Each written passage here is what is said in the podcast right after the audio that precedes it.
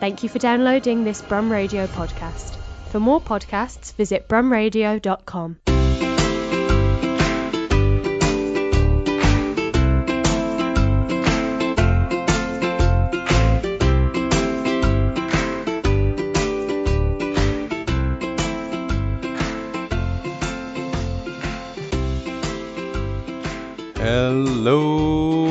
Dreamfesters, and welcome to the Dreamfest podcast. This is the show where I invite a special guest to come and curate their Dream Festival lineup, as Muggins here forgot to book any of the bands.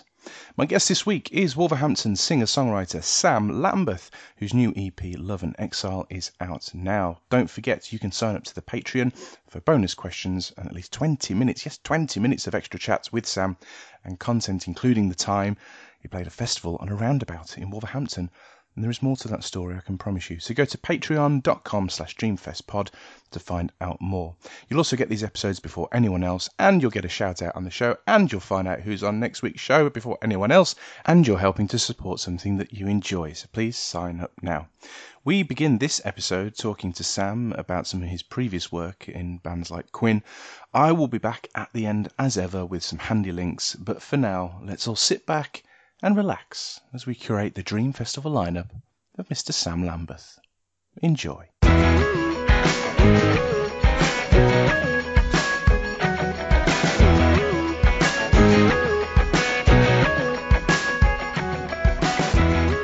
said I've, I've, got to send it to a Polish uh, wedding planner because I'm going to be performing it at this wedding. It's a testament to your song strength as a songwriter, Sam. And obviously, that indie pop sound sort of suited you, but now you've sort of switched to this kind of more folky Americana kind of style, like you say, Bob Dylan, maybe a bit of Johnny Cash in there, perhaps. So, I mean, was what was was there a conscious sort of switch to that sort of style? Was it was it tempting just to stay in in the indie pop sort of genre? Yeah, I think it was quite conscious. I think I'm I'm kind of an avaricious consumer of music. You know, I love I love the journey of it. I love that there's never any end and there's so many different genres and artists to discover. And I think um, over the the years I've been in bands, I'll discover a new artist, well, a new artist for me maybe, or an album that I get hooked on, and then perhaps not even consciously, maybe it's a little unconsciously. When I'm listening to that music, when I start to write songs, it kind of mirrors what I've been listening to. And I've always tried to switch up my sound a little bit. But this was the kind of a record I always wanted to make. I think I remember going back 12, 13 years ago, I listened to Wildflowers by Tom Petty and I was hooked. I just loved the sound of it, the kind of that organic kind of sound, that acoustic driven sound of it. And I always wanted to make a record like that. But because I was in bands, it wasn't really an option to make music like that.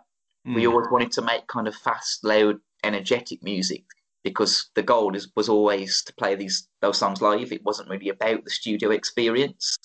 So any acoustic driven songs kind of got beefed up for live performances. So it was never an avenue I could really go down until now when I decided to go solo. And because when I wrote and kind of cultivated these songs, I didn't have a band, I didn't have gigs booked, didn't have rehearsals or anything. I didn't even know I was going to do any gigs, so mm. there was just no limitations on what I could do with it. And um, yeah, I just wanted to go down this route with it really. And um, yeah, I was listening to a lot of kind of maybe it was to get myself trained up to for life as a solo artist, but I, started listening to a lot of solo acts like Dylan, mm.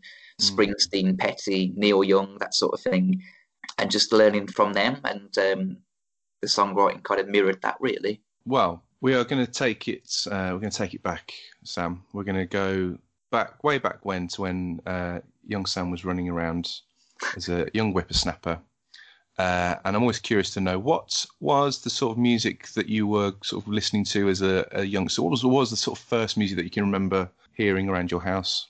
It's probably reflected in the songs I write. I think so. In my house, I grew up during like the Britpop era. Yeah. Um, so my mum always had like the radio on, or if not, she'd have Oasis records on, um, Suede, music, you know, artists like that. Ocean Colour Scene was a big one in our house. And I remember when I was four or five, I absolutely loved Day We Caught the Train, and I was always singing yeah. it around the house. And my mum had to take me to Woolworths to buy the the CD single because I was that obsessed with it.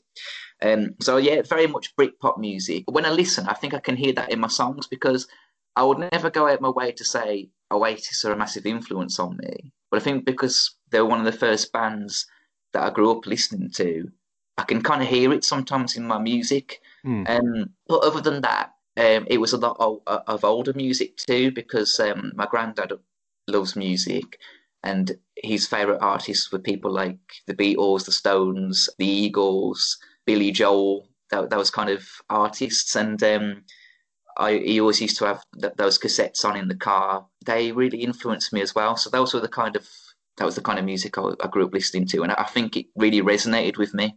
Okay, well, we are here today to talk about your Dream Festival lineup. But first, I like to talk to uh, my guests about live music in general and some of the gigs that you might have attended in the past. So, uh, my first question is Do you remember the first gig you went to? Yeah, vividly and, and, and fittingly enough, it was a festival. It was mm. um, V Fest 2004.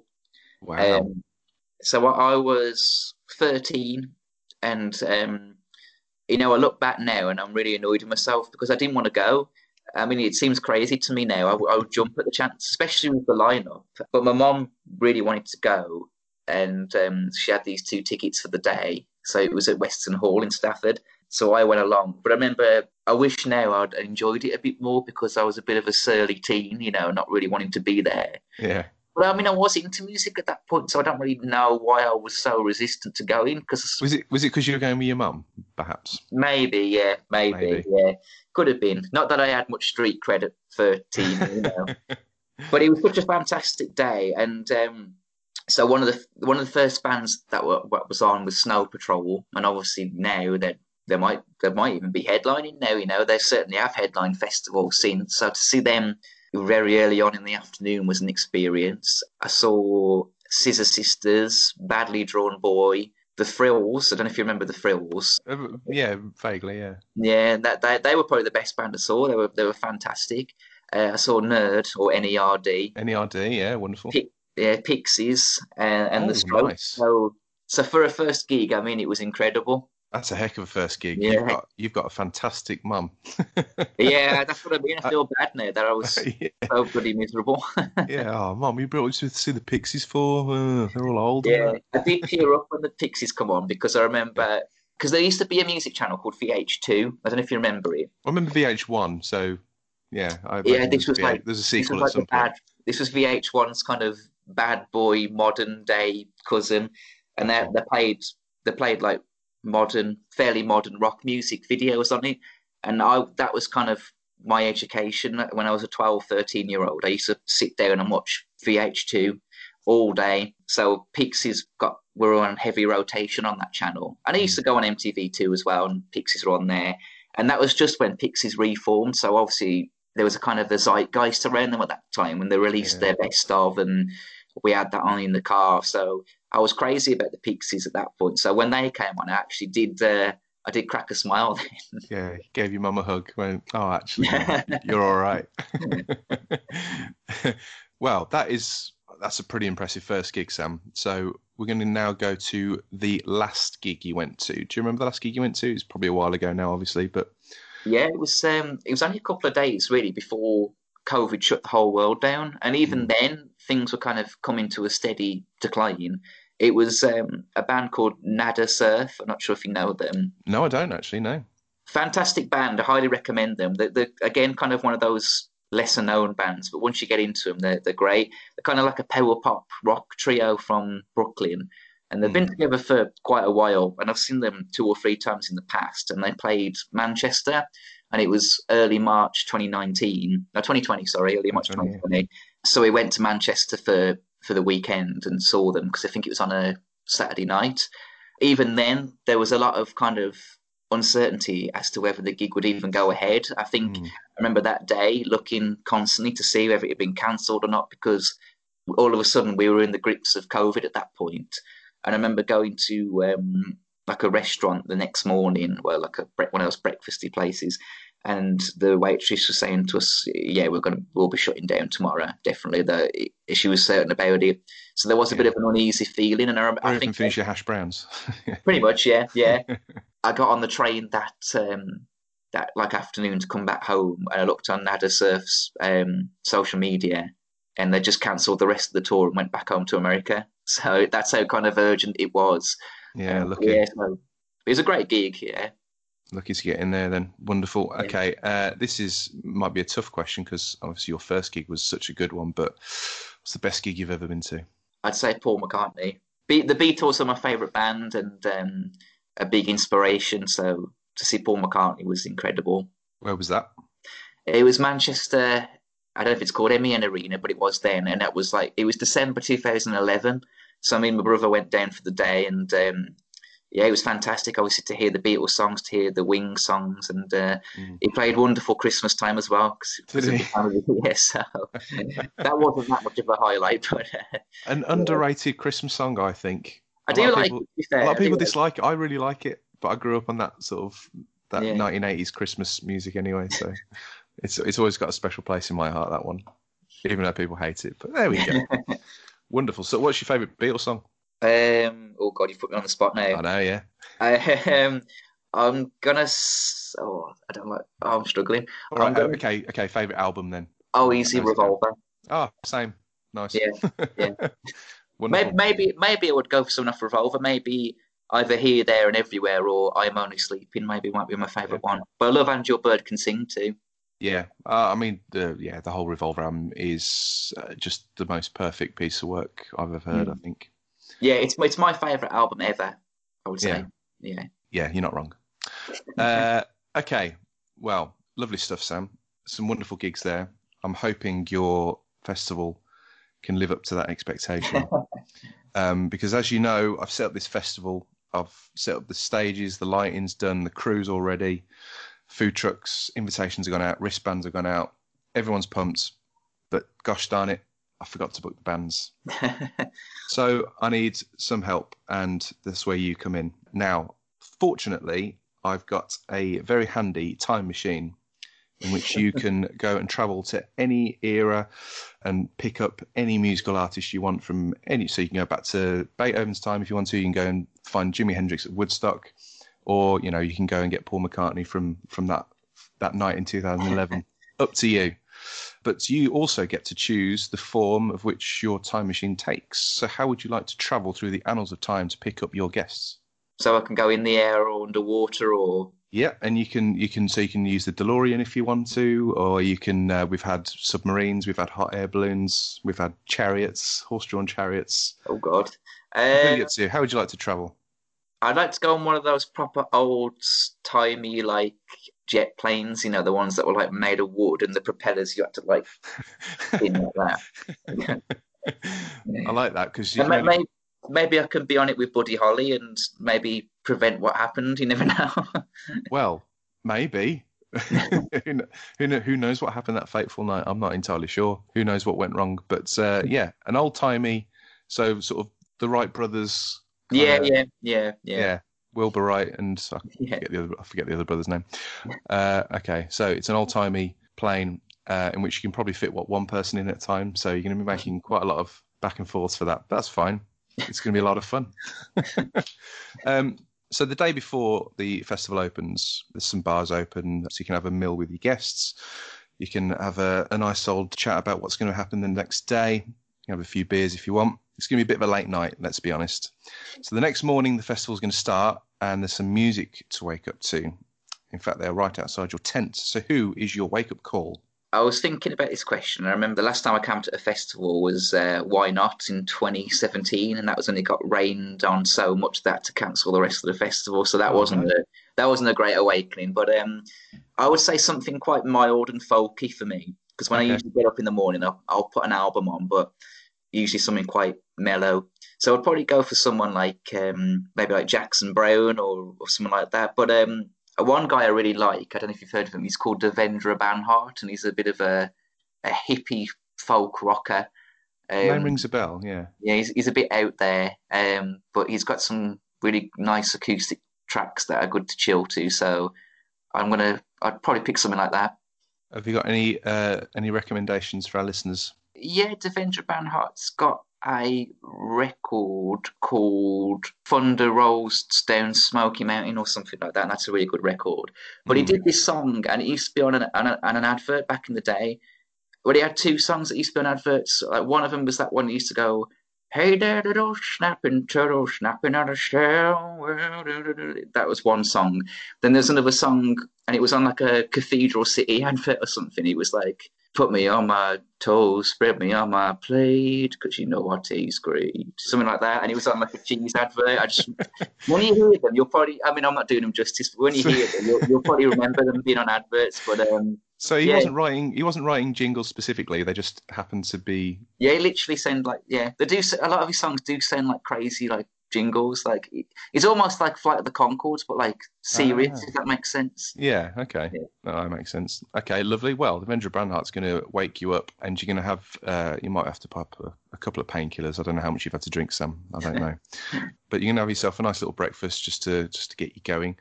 You managed to wipe the sleep from your eyes and the festival is about to start. So, who is setting the tone and putting out your festival vibes? Who is opening your show? Now, I picked Ocean Colour Scene, actually, uh, one for like having a local band, but I think they've got a rich back catalogue and they've got a good balance between kind of more heavier rock stuff and more lighter kind of folky stuff. Mm. So I think that would be a great way to start the day. I mean, I don't know how great they'd feel about opening my, my festival. They probably want to be on a bit later, but um, I think a band like that would be great because it would kind of get you energized a little bit, but also not not too much. There, um, I, I believe I've just seen an announcement that they've booked a gig coming up a bit later on in the year. I think they've, um, I think they've sort of disbanded a little bit, but they've sort of, I think they've been trying to work out a, a reformation, and uh, they've booked a gig up I can't find it now, but um, I'll, maybe I'll put a link in the uh, in the notes at the end of the show. But Ocean Colour Scene, great band, like you say, local. One of the first albums I think I ever bought was Moseley Shoals. I think back in what '96. Mm. Shows my age a little bit, but also they're on the the Lock Stock soundtrack, which sort of made them explode to a lot more a lot more people. You got any favourite songs? I mean, you yeah, mentioned the day they caught the train. Did you mention that earlier? I love Day We Caught the Train. I'd yeah. say my favourite Ocean Colour Scene song. It's not that famous, really. It's called Solo, but it's a beautiful track. I love I love the rock songs that they do. You know, like Riverboat, Hundred Mile High City. But yeah, I, I really really like the the more melodic, folkier stuff they do. Mm. Um, and Solo is an example of that. It's just such a great song. Um, I'd, I'd encourage anyone who kind of knows Ocean Colour Scene but not fully to, to check that one out. Mm. Uh, the okay. Circle as well. I think the Circle, circle. Yeah. is a perf- is a perfect example of Ocean Colour Scene because it's it's got that kind of chiming melodic sound, but it's got kind of Steve Cradock's you know chunky riffs. So it's a good. Yeah. You know. I th- I thought they got quite a lot of undue criticism back in the day. I think people thought they were overrated. I think they were underrated personally. Mm, yeah, like you say, like you say, they managed to sort of um, bridge that gap between sort of melodic folk and, and good old indie riffage, yeah. which I, I, really really enjoyed. That's a good shout for an opener, though. Well done.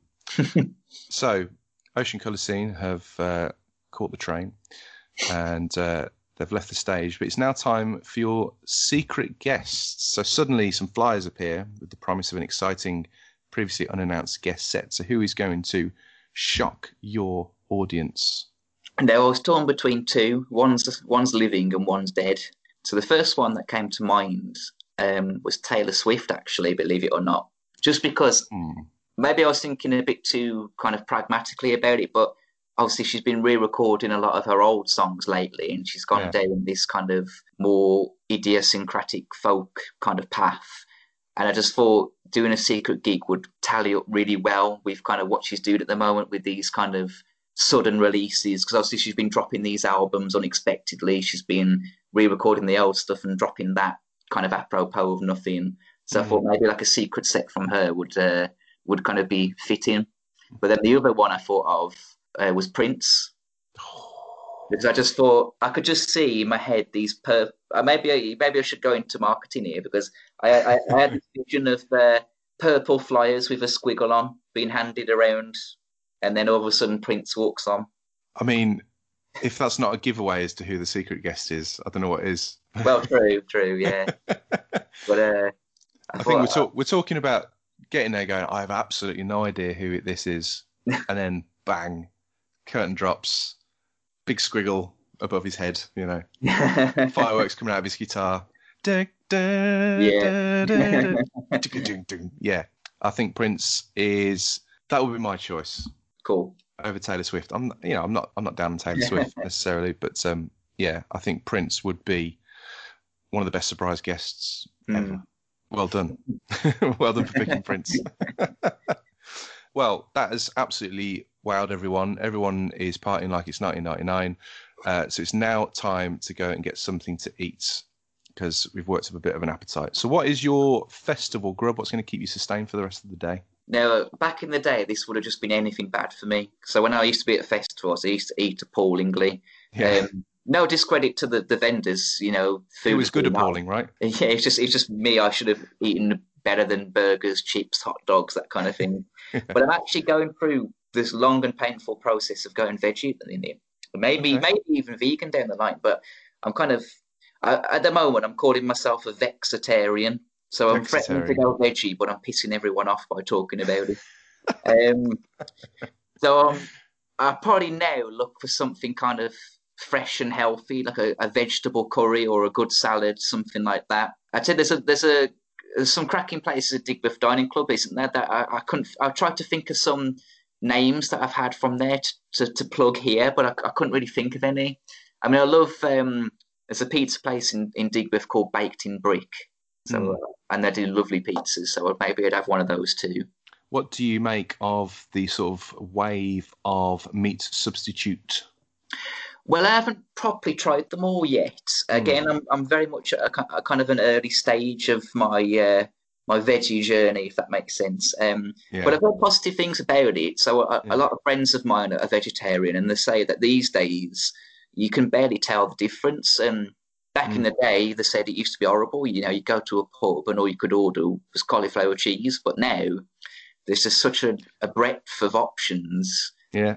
Uh, I think I'm in the same sort of boat you, as you, Sam. Uh, I mean, I went veggie th- nearly three years ago, and like you, sort of bordering on vegan. Although cheese is my downfall, I haven't found.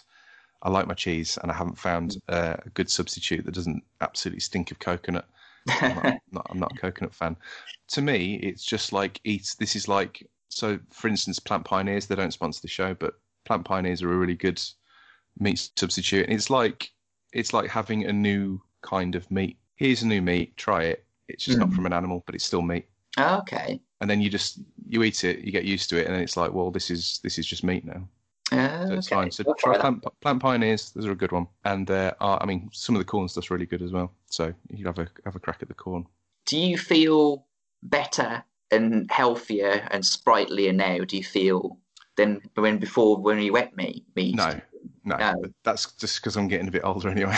Oh, I'm. Well, I, I'm not going to. Well, I'm nearly forty, uh, and my bones and muscles are always aching and creaking. But morally, I feel much superior. I feel much better about myself. Yeah. Yeah. But yeah, I mean, I don't. The one one thing I have noticed is I don't get colds and chest infections as Oh. much as I used to. Hmm.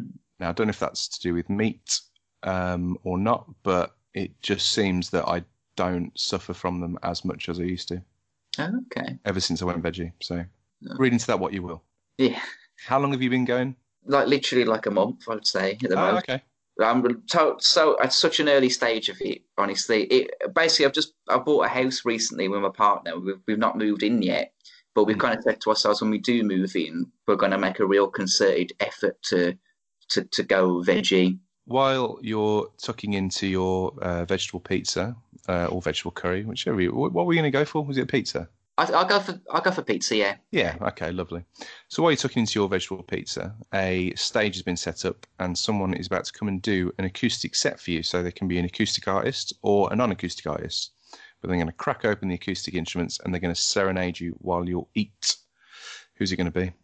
This was the easiest one for me that I Okay. had for answer. And uh, I don't know if you know him, but I've gone for Evan Dando. Um, Yeah. And for me, Uh, what band was he in again? uh, the Lemonheads. Lemonheads, that's the one. Yeah, and Yeah. they're a real inspiration to me. They always have been musically ever since. Again, like I mentioned, Wildflowers earlier. When I heard "It's a Shame About Ray," because I only I only knew really Mrs. Robinson before Yeah. the cover, but when I heard It's a Shame About Ray, it just it, it, it blew me away really, and um, I just think for me, no one does solo acoustic music better than him. I just think he's amazing. I think anyone out there that wants to start doing solo acoustic gigs should watch him because I, uh, you know, watch videos of him because he's fantastic. I mean, it, it helps that his songs kind of complement themselves well to like a stripped back arrangement, and it helps that his voice works well in that in that sense as well. But like I said earlier, I think it does take a certain like magic and you know a lot of technique to master a solo acoustic set. And every time I've seen him live, he's just nailed it. You know, he, he never tries to replicate the energy of a full band performance. If anything, he, he takes it way back. And I think for me, one thing I think he does that's great, he kind of makes the most of the silence, if that makes sense. Mm. You know, I, I think for me, as an example, when I used to do solo acoustic gigs, the silence would, would scare me. You know, on stage, I'd, I'd think I've got to keep playing, I've got to keep singing, maybe to make up for the lack of energy of a band. But him, he, he goes the other way and he, he makes the most of that silence. You know, he uses it as an as an instrument. And for me, I've seen a lot of solo acoustic performers, but when I saw Evan Dando, I've seen him on his own and I've seen him with the Lemonheads, and I've played with the Lemonheads and I've played with Evan as well. Mm. Um, and I think just watching him, just the way he makes utilizes the the space and the room and uh, the whole crowd just goes silent. And for me, that's very rare. When I've watched someone before solo acoustically, that the room stops talking and watches. So yeah, I just think he's fantastic at it. Lovely stuff. Evan Dando has not yet made an appearance on this podcast, so I'm glad you've mentioned him. Good stuff. Okay, well, you've managed to polish off your vegetable pizza and you're nice and satisfied and you're ready to crack on with your day. It's now time for your local acts. Now, we've had Ocean Colour Scene already, um, but this is a specialist slot to give some festival props to uh, a local band. Now, you're a Wolverhampton lad, aren't you? Is that yes, right? yes, Born and bred? yes, Yeah, so we're going to pick someone from Wolverhampton, are we? What we're we going to have? yeah. I can do. Um, It's up to, well, it's up to you. But uh, No, I mean, there, no, could, there, there could be an established band already, a legendary band, or someone uh, up and coming that you want to give some festival props to.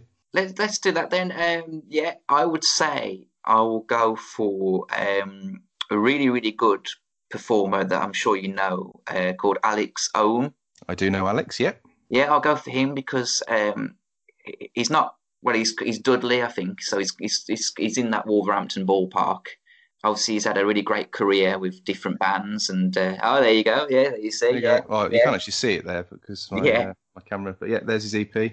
Yeah. It's called The Lost Person's Meeting Point, and it's very, very good. Yeah, really nice guy. Um, someone I you know spoke to on and off since I started going solo myself, and I've often asked him for advice really because, like me, you know, he went from being in bands to being on his own.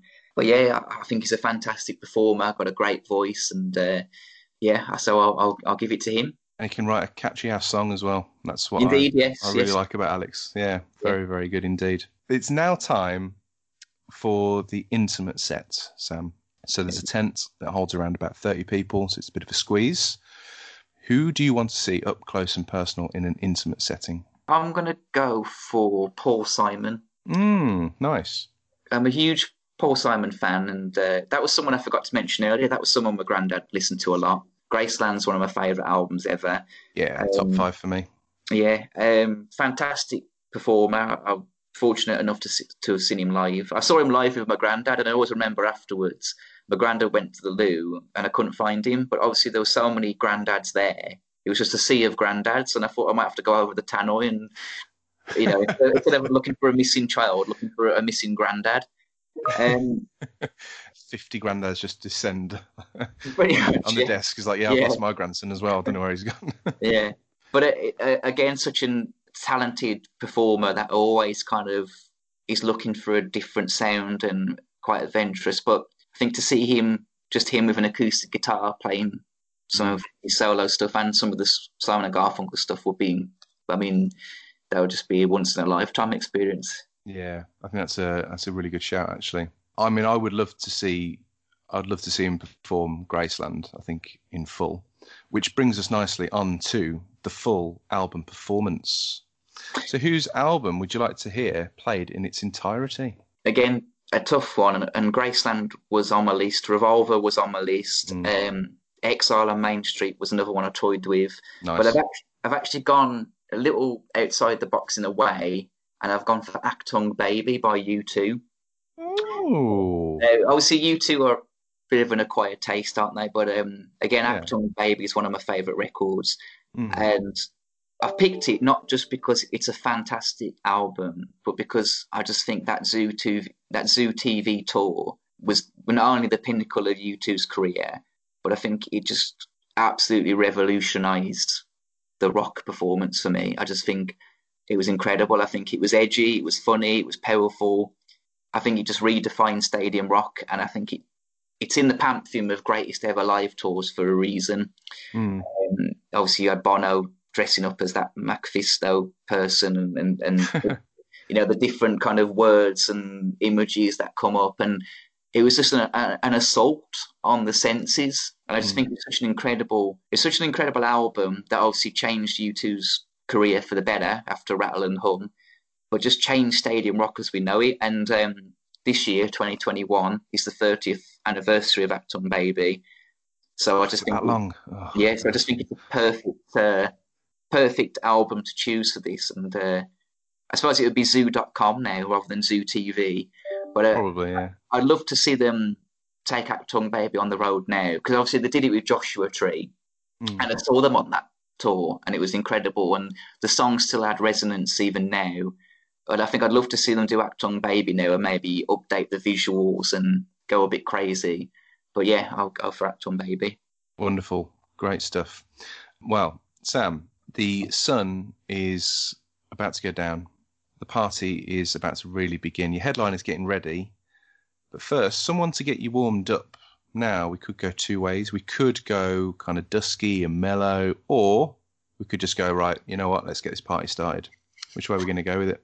This might be a bit predictable what with the music I'm making and listening to at the moment, but I went for the I went for the dusky and mellow uh, option. That's okay. Uh, In fact, you're very few people have done that so far, okay. so I'm glad I'm glad of something a little bit different. So what are we going for? I've obviously used my dead artist card already with Prince. You can have uh, more than one. It's fine. Well, I mean, I've, I've, I've gone crazy in a way, and I've I've picked the travelling Wilburys. okay. Now, for me, I don't.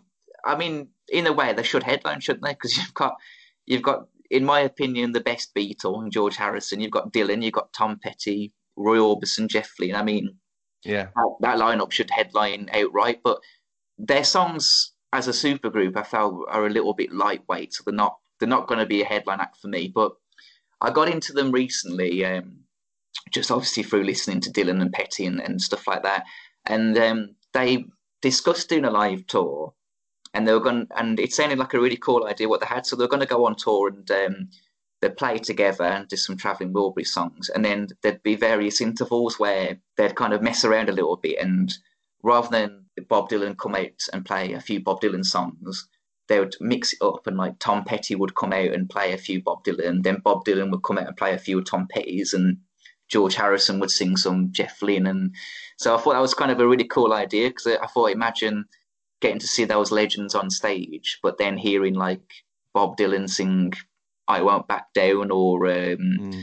you know Tom or Roy Orbison singing something or While My Guitar Gently Weeps or something like that. I just think that would be a really cool kind of appetizer. You, you know, a bit like the Glastonbury when they have the legends, slot, slot, on a yeah, yeah. on a Sunday. I just thought, imagine seeing them five legends together on stage, not only performing. And I do like the the, the stuff they did as a traveling Wilburys, but just imagining them kind of doing that idea. Apparently, Tom Petty was begging George Harrison to go on tour because of how much money they would have made, but But apparently George Harrison didn't really like touring that much, and obviously I suppose he had enough money anyway. So. Yeah, probably. I mean, you think back and to the Traveling Wilburys, it's like that is an incredible supergroup. Like it's just un- it's it's unthinkable, really, when it's, you think it, about it. yeah, yeah. Ironically, it's, it's crazy. I think when you listen to the songs, they are they are really good, but they don't they're not going to enter the best albums ever categories. But like you say, just to look at that, look at that lineup. I mean, you've got like a member of the best band ever to exist, in my opinion. You've got yeah. probably the best ever songwriter. You've got one of the, probably the top five singers of all time in Roy Orbison. You know, it's Mm. crazy. Incredible. And that's a really good answer. The Travelling Wilburys doing a few of their own songs and then doing a few of each other's. I really like that idea. That's a great idea. Wonderful. Well, the Travelling Wilburys have travelled off the stage. It is now time for the headliner, for your main attraction, and to close your show. Who is the main event? I was torn between two. Again, I'm afraid. It's for me. It's either going to be Bruce Springsteen or the Rolling Stones. Oh, it's a tough call. Yeah. Who's it going to be? You got to pick. I tell you what, I'm going to go. For Bruce, I'm going to go for my. The first answer I thought of was Bruce Springsteen, so I'm going to go for him. The boss. Yeah. And you know what? I've not seen him live yet, and uh, it's on my list. Yeah. If you've got to spare three or four hours, then That's yeah. what I've heard. Yeah. Have you seen him? I haven't. No. Uh, the closest I got was seeing him at the halftime Super Bowl Oh, show, where he did a knee slide and his uh, groin went straight into the camera. It was, uh, I think, knocked the cameraman over as well. It was great. but no, he's one of those that I've. Yeah, I've, uh, he did a tour not too long ago, a few years ago, but he missed Birmingham out. yeah. Didn't he, he- play? He played Coventry Arena recently. He played, yeah, he played Ricoh, yeah, Yeah. at the time. we Um, could have gone. At, at the moment, one thing I'm trying to do is, um, I think this is one thing lockdown's taught me is uh, to go and see some of these old uns before they either retire or pop the clog. So mm, I've got I've got tickets to see uh, Brian Wilson. I've got tickets to see Eric Clapton. I've got tickets to see Sting. And obviously, Sting's Sting's seventy, so he's a relative whippersnapper compared to them. is But he uh, seventy now? He's not seventy, is he? He's 70 this year, I think. Yeah, No. 1961, I think he was born. Which is, I mean, obviously, he, he's superhuman, really, isn't he? Because he's still, he was one of them. I said to my partner, I said, Sting's weird because he looked old when he was young, but he's never aged since. So he's just kind of plateaued. He just always looked, he's always looked in his 50s.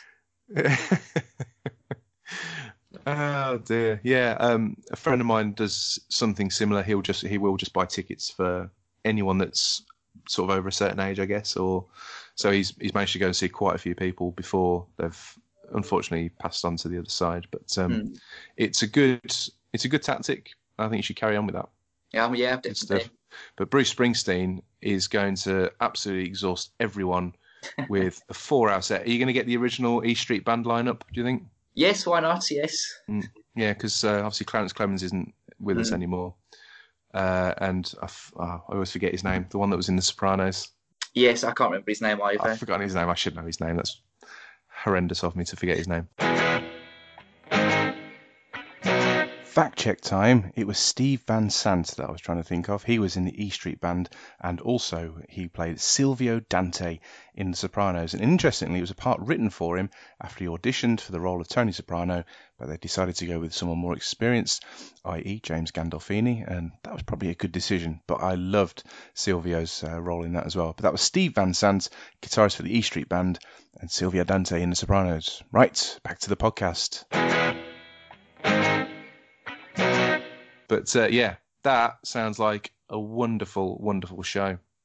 Now, the lights are going down on the stage, and someone mentions that there is uh, a little jam session happening at the uh, at the campfire on top of the hill.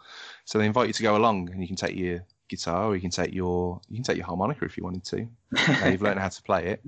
But when you get there, there's someone totally unexpected there, and they want to have a jam with you, or a jam without you throughout the night. So who are you going to jam with in front of the campfire to bring your festival to a close?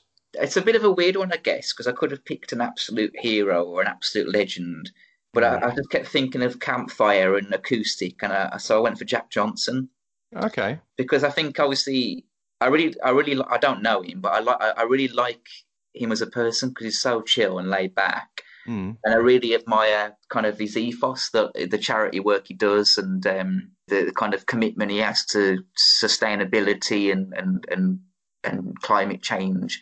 I think it's really good, and he, he does it in a really positive way. He doesn't do it in a, a kind of a ham-fisted or preachy way. He just does it, and then you know says, "Look, what I you know I've, I've done this," and he always tries to improve the carbon footprint of every kind of city he plays in, and um, yeah, just some really someone I, I kind of admire for those reasons. And um, yeah, sometimes I do find his music a bit soporific, but I think he has got some good songs. And I think maybe if I was, maybe if I was with him, I think it'd be cool just to pick his brains. And I think his he seems the kind of guy that would just be really cool to just jam with and just play acoustic guitars with. I've never heard the uh, the adjective soporific before. it's a good one. Now I get I get confused with a few of these people, like the Jack Johnsons, the Joe Jacksons, the Jackson Brownes, the Michael Jacksons. I don't get confused Michael Jackson. Is Jack Johnson the one that did Better When We're Together? Yes. Yeah, yeah, yeah, Okay, gotcha. He's from Hawaii. Is that right? That's right. Yeah. Yeah, yeah. I'm there. I'm there with you. Brilliant. Mm-hmm. no, that sounds like a good, nice little chill way to end your festival. Wonderful stuff. Sam, we've put together one heck of a lineup here. Devendra Banhart, Ocean Colour Scene. We've had Prince, Evan Dando, Alex Owen, Paul Simon, U2, The Travelling Wilburys, Bruce Springsteen, and Jack Johnson. That sounds like a hell of a lineup. Are you happy with it? Yes, very much so. Very much so. Where can people keep up to date with you, and where can they get your music from? So I'm on Facebook, Twitter, and Instagram, and my handle is the same for all three. So it's uh, Sam Lambeth Music, all lowercase, or one word. I'm on Spotify, obviously, as Sam Lambeth, uh, um, just as Sam Lambeth. So yeah, those are the places to go to, I would say. And remind me, when does the album come out? Friday, the 28th of May. Friday the 28th of May. Uh, available on all good streaming platforms. You got any physical releases coming out for that? Yeah, actually, um, there is a plan to to do a, a CD. Uh, I wanted to do vinyl, but it was just a, it was just a bit too expensive, really. But I've actually got a, a, a nice little innovative idea for the CDs. Um, mm. So basically, what I'm going to do is I'm going to release the CD, but it's, it's going to have the seven songs on the EP and six or seven old songs. So all the best will be on there, for example, and a, a few from Queen, the Monobloggers, that kind of thing. And it's got so it's going to be released under the name Sam Lambeth and the Endangered Species. And every cover is going to be unique, and it's going to feature an endangered animal on it. So okay. my partner draws, and she's going to draw um, the endangered animal. So we've got the list of the animals from WWF's website.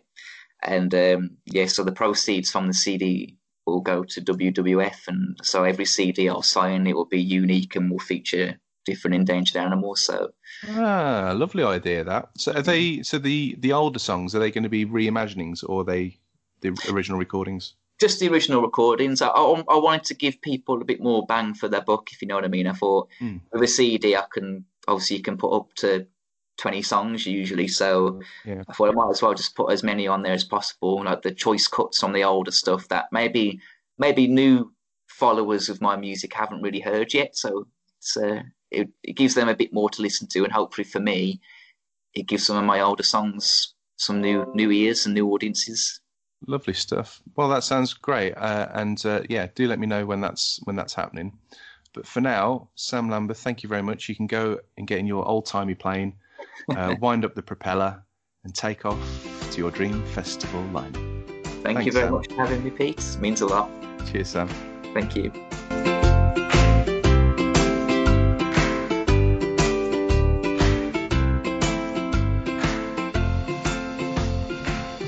Well, there we have it. That was the Dream Festival lineup of Mr. Sam Lambeth, and what a lineup that was! I especially liked the idea of the Travelling Wilburys uh, playing a set, but doing their own songs and then doing each other's songs. So you know you're going to get Bob Dylan doing you know 20 minutes of George Harrison songs and Roy Orbison doing 20 minutes of Tom Petty songs. That's a fantastic idea. I love that one. Touch of brilliance there from Sam.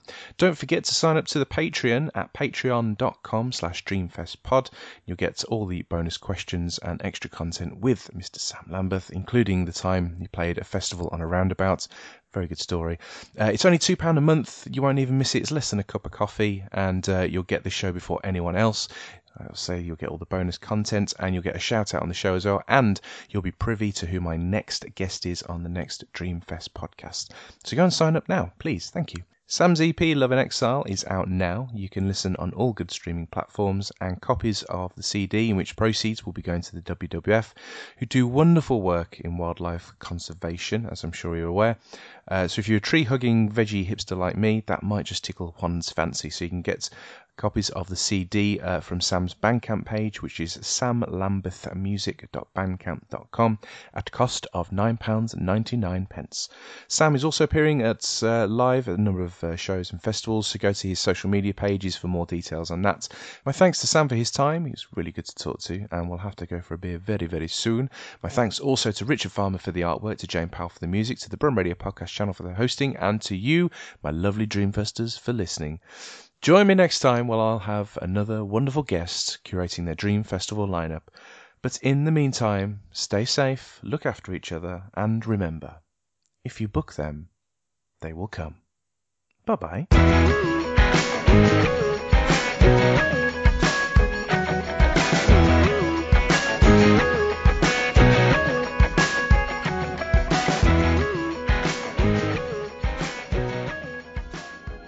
Thank you for listening to this Brum Radio podcast. Don't forget to subscribe and rate us on your podcast app.